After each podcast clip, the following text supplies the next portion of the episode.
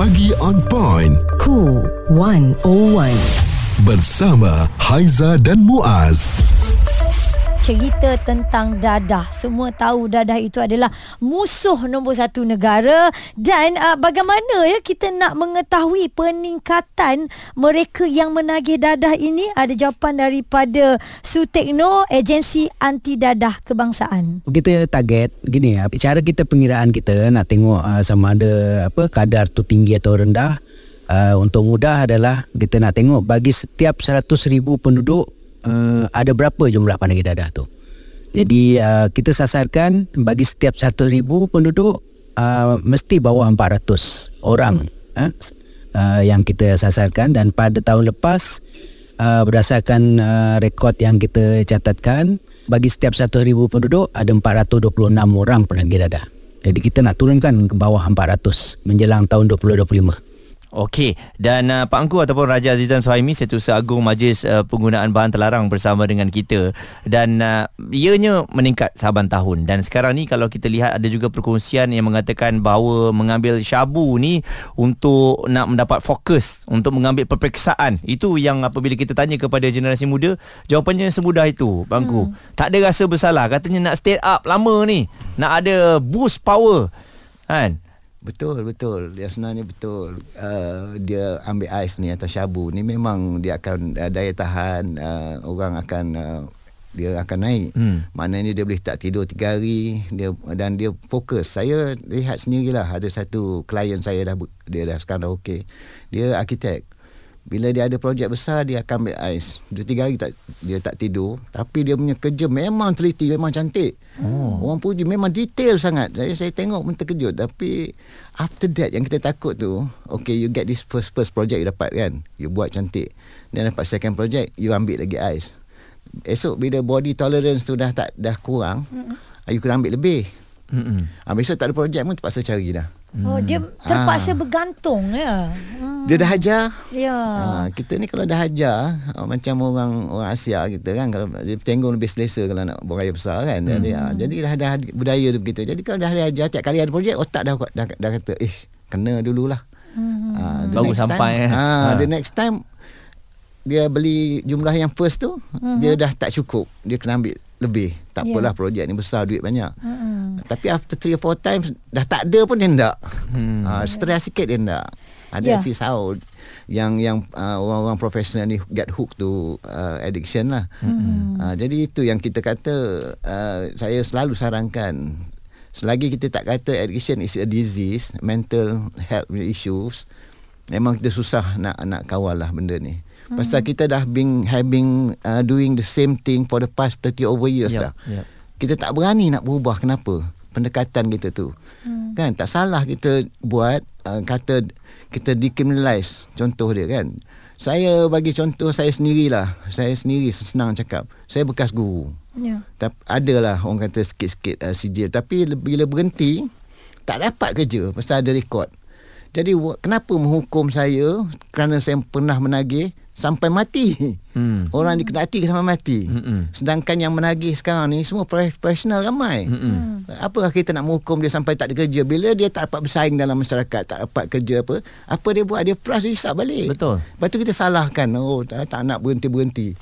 Uh, that's why kita selalu suggest kenapa tak uh, kerajaan cuba wave atau bukan saya minta buang ketepikan rekod itu. Kalau mm-hmm. dia dah berhenti 5 tahun dia ketepikan rekod dia. Betul. Bila majikan tengok oh tak ada rekod. Mm. Kalau dia buat salah balik naiklah rekod tu balik. Mm-hmm. Takkan itu pun tak boleh buat. Mm-hmm. Jadi 5 years kita bagi. Ha. Jadi dia orang boleh lah minta kerja, cari kerja orang yang susah nak berhenti dadah kita kata relapse relapse ni pasal apa? Dia tak dapat nak menyusun kehidupan dia. Hmm. data tu maksudnya pangku bila majikan cek di dalam sistem? Ha, sistem, sistem. Ya, orang pendaftaran? di, ya orang tidak dikendaki oleh. Hmm. ha, kalau contoh dia ramai penag, bekas penagih dadah keluar dari pusat sendiri kerja nombor satu dia orang senang minta jadi security guard Oh. Sebab setiap yang paling senang dapat kerja. Sebab apa? Satu, dia terus bagi pinjam duit hari-hari, duit belanja makan. Keduanya, penginapan ada. Tetapi kesian yang dia orang, bila dah seronok bekerja, tiga bulan bekerja, bila buat vetting, pasal dia security guard, ha? bila buat vetting kat KDN, kena buang. Sangkut? Hmm. Ha, oh, dah ada rekod, tak boleh buang. Hmm. Peras lah dia, peras. Ya, jadi bila kita nak membantu dia kan sebenarnya eh. That's why mm-hmm. the, kita kata decriminalize dulu. Dadah ni kita kena uh, kita kena senang saya saran ke gini lah. Government should uh, make a stand whether uh, menagih dadah ni jenayah ataupun uh, penyakit. Pesakit atau jenayah. Uh, kita make Yang mana satu? clear. Yes. Hmm. Now kita tak clear dah. KKM kata uh, psychiatric uh, mental health issues. Uh, tapi KDN kata dia tak katalah tapi tindakan polis semua tu tangkap masuk penjara tangkap masuk penjara sampai penjara dah penuh sekarang ni dah. Penuh penjara dah. And eight- 65% daripada orang yang duduk penjara, penjara tu kes dadah kecil-kecil ni. Ha, jadi kalau kurung you tak tak eh, tak ada bagi uh, tak program otak dia hmm. kan? Macam mana dia nak okey Perbualan menyeluruh bersama Haiza dan Muaz. Pagi on point, cool 101. Semasa dan social. Kita terus bawakan kepada anda pelbagai isu untuk dibincangkan bersama. Termasuklah peningkatan penggunaan ataupun ketagihan dadah yang uh, saban tahun ada peningkatannya. Walaupun hanya 27% tetapi ya kenapa penagihan dadah ini tidak dapat diberhentikan? Kalau alasannya sebagai evolusi dadah-dadah ni mudah didapati mungkin itu juga salah satu caranya lah ya. Uh-huh. sebab dengan semudah um, vape ataupun flavor yang ada tu mereka dah boleh ketagihan dadah. Ini sesuatu yang harus dilihat lah oleh semua pihak Ya, Raja Azizan Suhaimi atau Pak Engku bekas guru pernah juga menjadi pakar dadah dan sekarang ini beliau adalah Setiausaha Agung Majlis Penggunaan Bahan Terlarang MASAC. Pak Engku bila kita uh, melihat uh, okey bila sebut pasal dadah je dia agak sensitif kan. Tetapi uh, supplier dan orang-orang yang memberikan tu nampak macam mudah sangat anak-anak muda kita dapat. Se- paling mudah kita lihat macam Pak Engku pernah kongsikan tadi adalah menerusi vape. dadah ni very luxurious lah uh, orang kata bisnes yang kencang yang memang boleh orang kata senang instant millionaire boleh ya. kalau lepas berkilo-kilo tu kalau lepas dah jadi instant millionaire jadi dia akan cari jalan kaedah macam mana dan salah satu jalan dia dia approach youngsters remaja mm-hmm. dan mana terdapat like, remaja yang ramai di college lah hmm. Ha, Jangan terkejut ya di kolej-kolej ter- terutama sekali kolej yang swasta penularan uh, penagihan ni teruk. Teruk. Saya jangka uh, orang yang disyaki kita kita kita kita buat random 10 orang kita buat kita identify 10 hmm. jadi kita panggil kita ada kaedah kita kita panggil peer pressure ada cara ka- kaedah kita kita korek-korek rahsia pada dia rupanya every dom ada Hmm. dan dia orang siap bagi nama supplier dia orang siapa. Dapat di mana di restoran mana. Jadi maknanya itu satu. Berapa banyak college dekat dekat Malaysia ni? Hmm. ha. Jadi kesian jugalah agensi uh, macam ADK tu. Dia orang tak cukup kaki tangan. Mm-hmm. dia nak go through every sebab saya kata masyarakat uh, kena main peranan. Masyarakat bukannya kita maksudnya uh, nampak je satu aktiviti yang lain kena report. Hmm. Bukannya kita kata pergi buat apa ke kan Hantar report. Lepas tu rajinkan lah. Kalau macam jawatan kuasa masjid Rajinkan. Sesekali Sebulan sekali Atau dua bulan sekali selitkan uh, uh, Dadah punya slot Dalam Dalam dalam uh, ceramah lepas hmm. maghrib ke apa kan Hmm. Pak Gu ke um, masyarakat sebenarnya dah give up juga apabila mereka sama-sama pernah membantu satu ketika contohnya lah dalam satu keluarga dah settle dah lepas tu tiba-tiba patah balik datang dia start semula Ya. jadi masyarakat situ sampai satu tetap yang ni tak boleh ubah dah Sebab apa masyarakat give up? Itu soalan yang banyak, bagus sekali. Masyarakat give up pasal dia orang tidak diberi kepahaman tentang penagihan. Hmm. Uh, you ingat penagihan ni satu jenayah. Dan you kena uh, kena faham ya, uh, penagihan ni adalah satu uh, chronic relapsing disease. Makna satu penyakit kronik yang mudah mudah berulang macam orang kena kencing manis lah. Doktor kata jangan minum kopi teh tarik. Nanti potong kaki dia tak peduli dia keluar semua dia kena teh tarik. Kita hmm. penagih dadah pasal apa? Kita tak set betul. Hmm. Penagih dadah ni. Jadi bila dia relapse kita marah. Tapi yang sebenarnya itulah proses.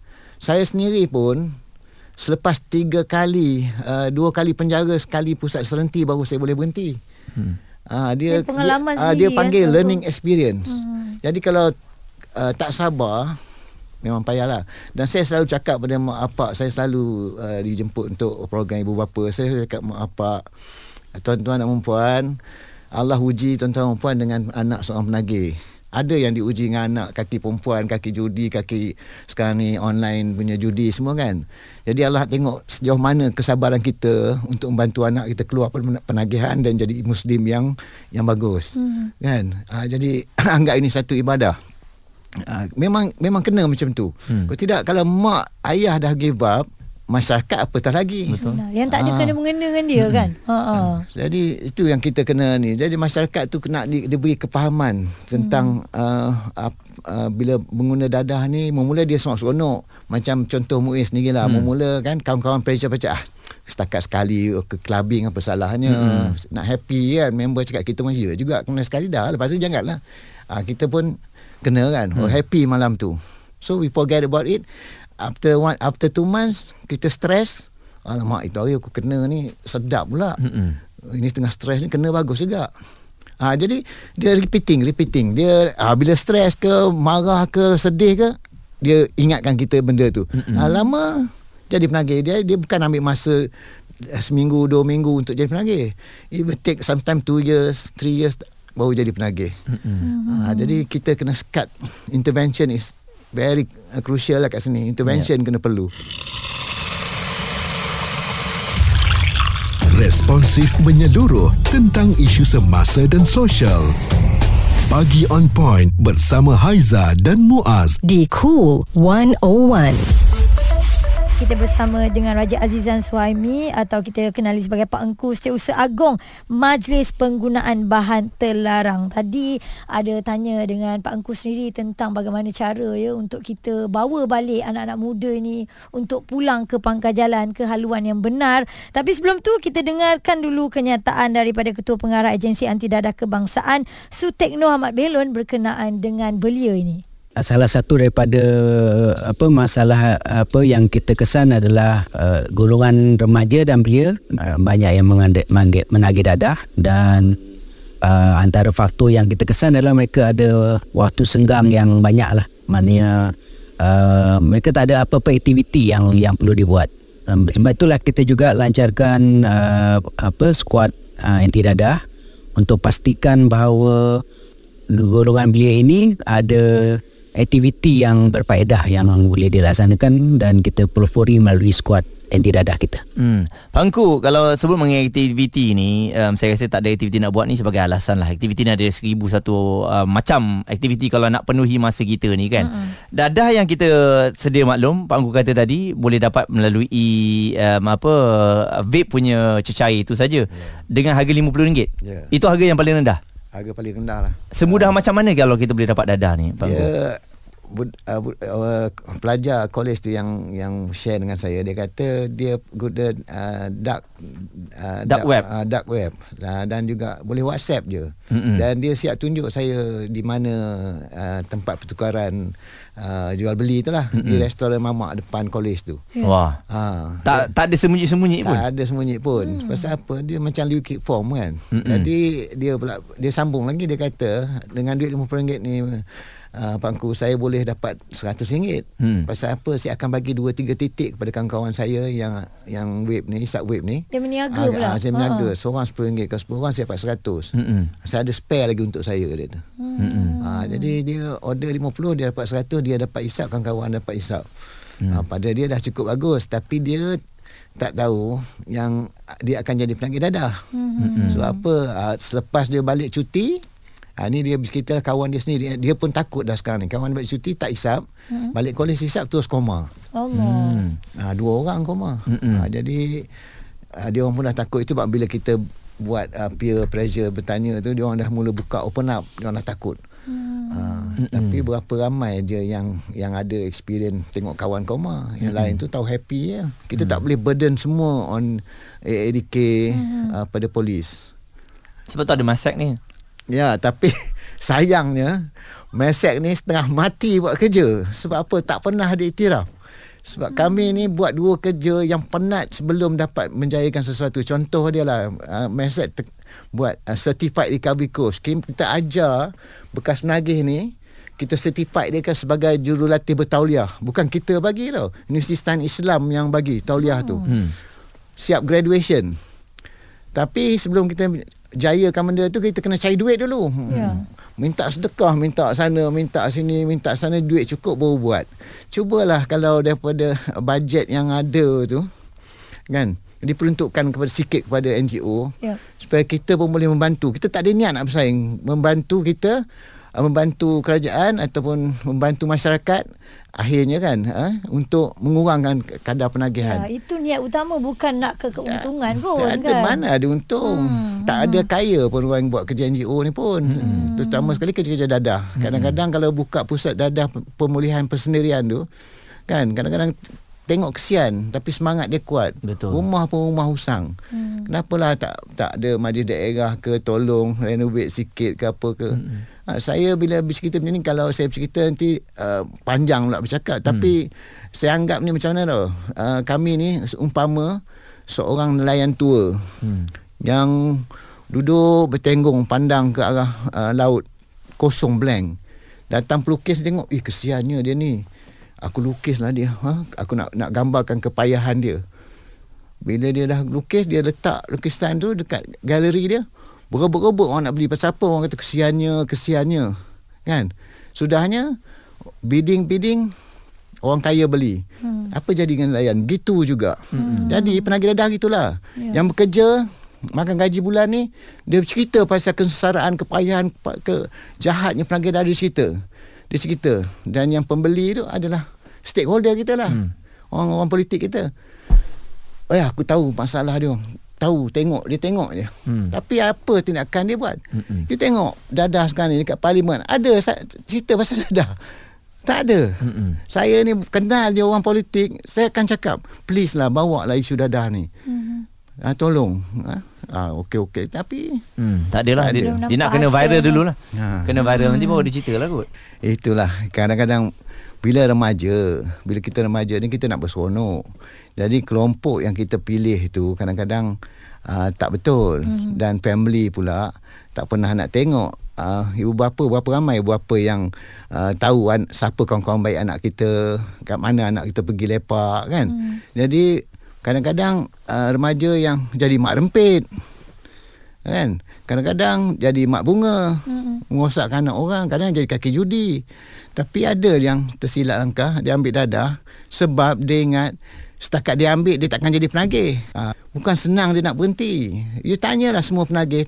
Semua nak berhenti tapi selagi you tak tolong dia readjust dia punya psychiatric problem tu dia memang susah nak berhenti Baik, terima kasih Pak Engku atas perkongsian yang cukup bermanfaat buat kami, buat pendengar. Kita kena tahu ya, dadah musuh nombor satu negara. Suara serta informasi semasa dan sosial bersama Haiza dan Muaz. Pagi on point. Cool 101.